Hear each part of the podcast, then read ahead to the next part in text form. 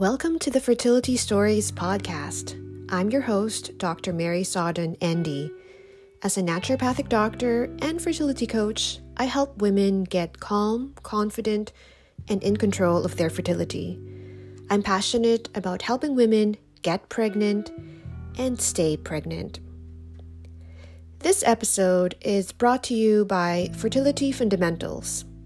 Fertility Fundamentals is a naturopath led collective of women supporting each other in their fertility journey.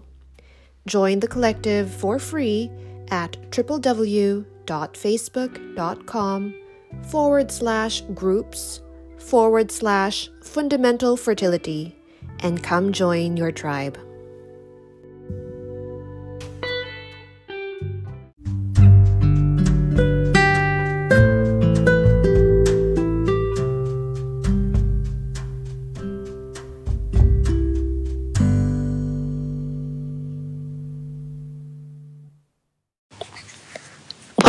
Fertility Stories podcast. In today's episode, I'll be talking about premature ovarian insufficiency. But before I talk about this condition, I want you to figure out and learn more about how ovulation works. So, before we begin to understand ovarian failure, we need to first understand ovulation. So, in brief, in a summary, a female is born with about 2 million ovarian follicles. And as she gets older and reaches puberty, she will only have about 300,000 to 400,000 follicles left. So the body does not make any more. And these follicles are very important because they mature to be eggs that will be released during ovulation. Now, 300,000 follicles may sound like a lot, but not every follicle becomes a mature egg. So, when your menstrual cycle begins, your estradiol or estrogen levels are low. Your hypothalamus, which is in charge of maintaining your hormone levels in the brain, sends out a message to your pituitary gland, which then sends out a follicle stimulating hormone or FSH. So, this FSH triggers a few of your follicles to develop into mature eggs. So, remember, only one follicle will be the lucky one to become a mature egg. And as the follicles mature, they send out another hormone called estrogen. And estrogen sends a message to the hypothalamus to stop producing FSH. So, if the follicles do not mature and produce estrogen to stop the production of FSH, FSH will continue to produce and rise to high levels. So, this is why women with POI or premature ovarian insufficiency are checked for high levels of FSH. Once the levels of estrogen are high enough, the hypothalamus and pituitary gland know that there is a mature egg, and luteinizing hormone is then released. This is referred to as your LH surge. So, within 24 to 36 hours of the LH surge, the mature egg is released and ready for fertilization. During this period, progesterone has been thickening and preparing your uterine lining for implantation. If fertilization does not occur, then the egg dissolves, and a few days later, your hormone levels will decrease and your uterine lining will begin to shed. And this is called menstruation or the menstrual period and brings us back to day one of your cycle. The journey then begins all over again. So, when a person has POI, or premature ovarian insufficiency, the ovaries start to run out of eggs before they enter menopause. And a person with POI may ovulate much less often or in a stop start pattern as a result. Menopause usually occurs on average around age 51, and premature ovarian failure can occur at any age before 40, usually on average around age 27. When a woman experiences menopause, she no longer has follicles to produce into eggs and therefore no longer gets her menstrual period. According to the National Infertility Association, POI affects around 1 in 1,000 females between the ages of 15 to 29, and it affects 1 in 100 females between the ages of 30 to 39. Early onset POI can begin at an average age of 27. So, according to the NIH, some practitioners call POI early menopause. However, this does not accurately reflect what happens to people with POI. After menopause, a person will never have another period and cannot get pregnant. However, a person with POI may still have periods and in some cases can still get pregnant.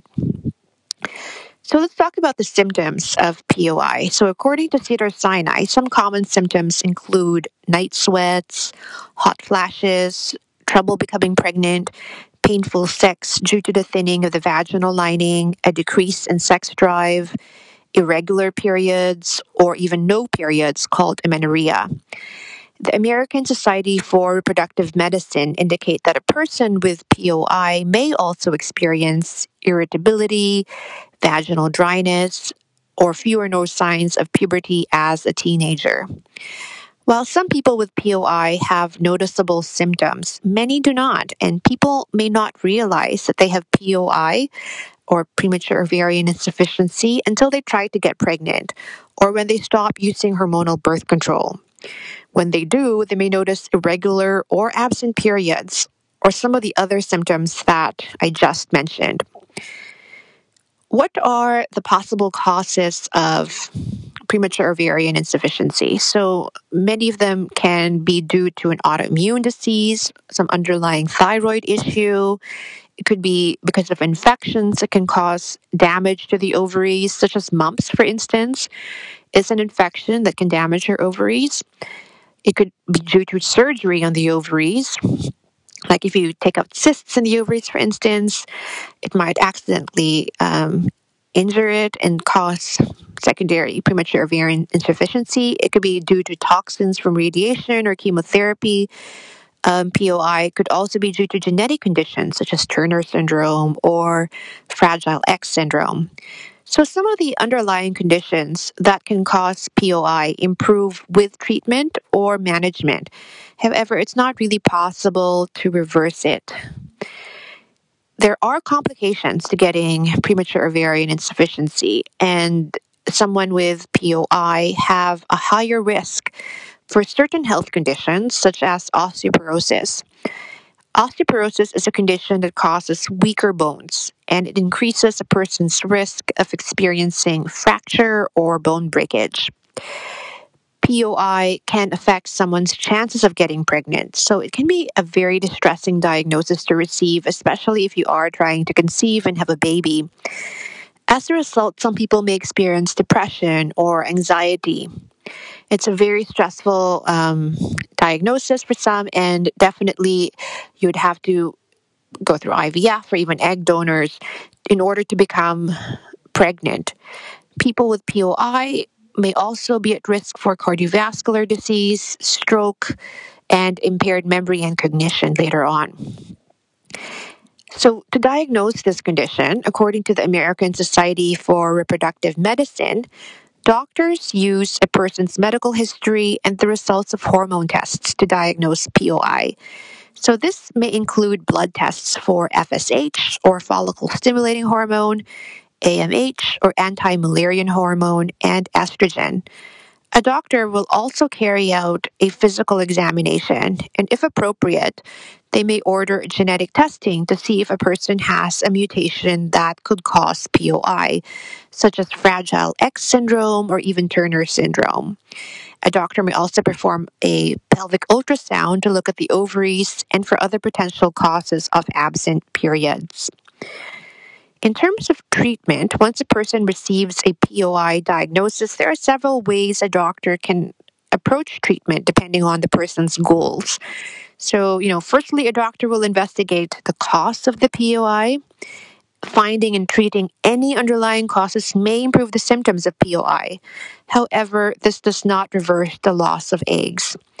A doctor may recommend hormone replacement therapy or HRT to reduce the symptoms of POI and if a person with POI or premature ovarian insufficiency wants to become pregnant, doctors can discuss, you know, several options with them. For some, medications that stimulate the growth or release of eggs, such as clomiphene citrate or Clomid or gonadotropins, may be an option.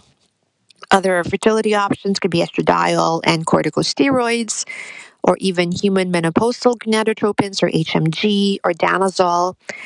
However, it's often difficult for someone with POI to conceive using their own eggs, and in these cases, a person may wish to use an egg donor instead.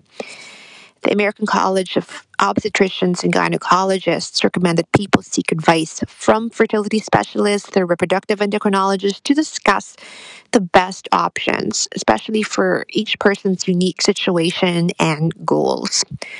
In terms of complementary treatments, there are some steps a person can take to treat their POI symptoms and reduce their associated health risks. So, some lifestyle and dietary changes can reduce the symptoms of POI and the risk of complications, including, you know, osteoporosis, for instance. And in order to prevent that later on down the line, keeping your bones strong by taking calcium and vitamin D supplement could help. Consuming foods that contain nutrients filled with calcium and vitamin D can help. And of course, performing weight bearing exercises to strengthen the bones would be good in preventing osteoporosis down the line.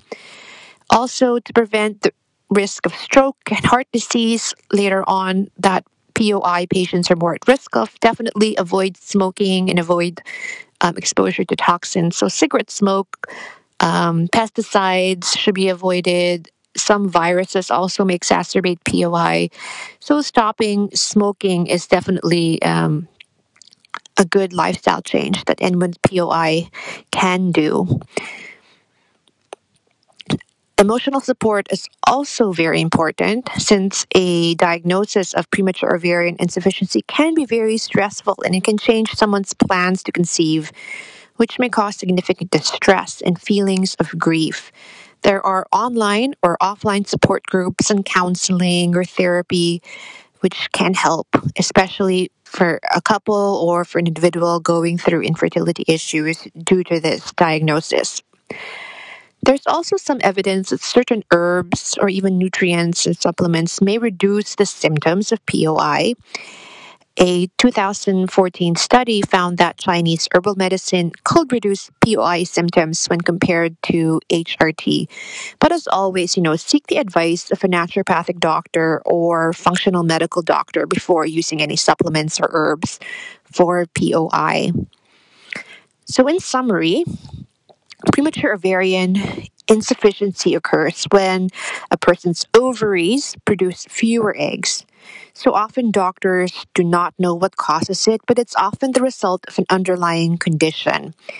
And a doctor can diagnose POI based on a person's medical history, blood tests, ultrasound. The treatment they prescribe will depend on the individual and whether they want to try to conceive. And if they do, a doctor may prescribe hormones or medications to increase the chances of pregnancy. But many people will require donor eggs or at least IVF in order to be able to conceive.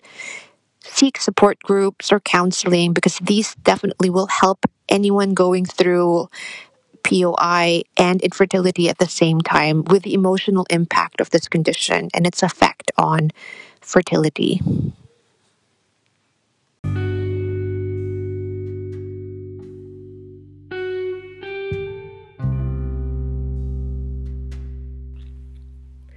If you enjoyed today's episode, subscribe to the Fertility Stories podcast and leave a review. Let's keep this conversation going. Do you have a story that you want to share or a topic you want covered? Head on over to the Fertility Fundamentals Facebook group and let me know. I've got a new episode coming your way next week. Until then, let's all do something amazing for yourselves and others.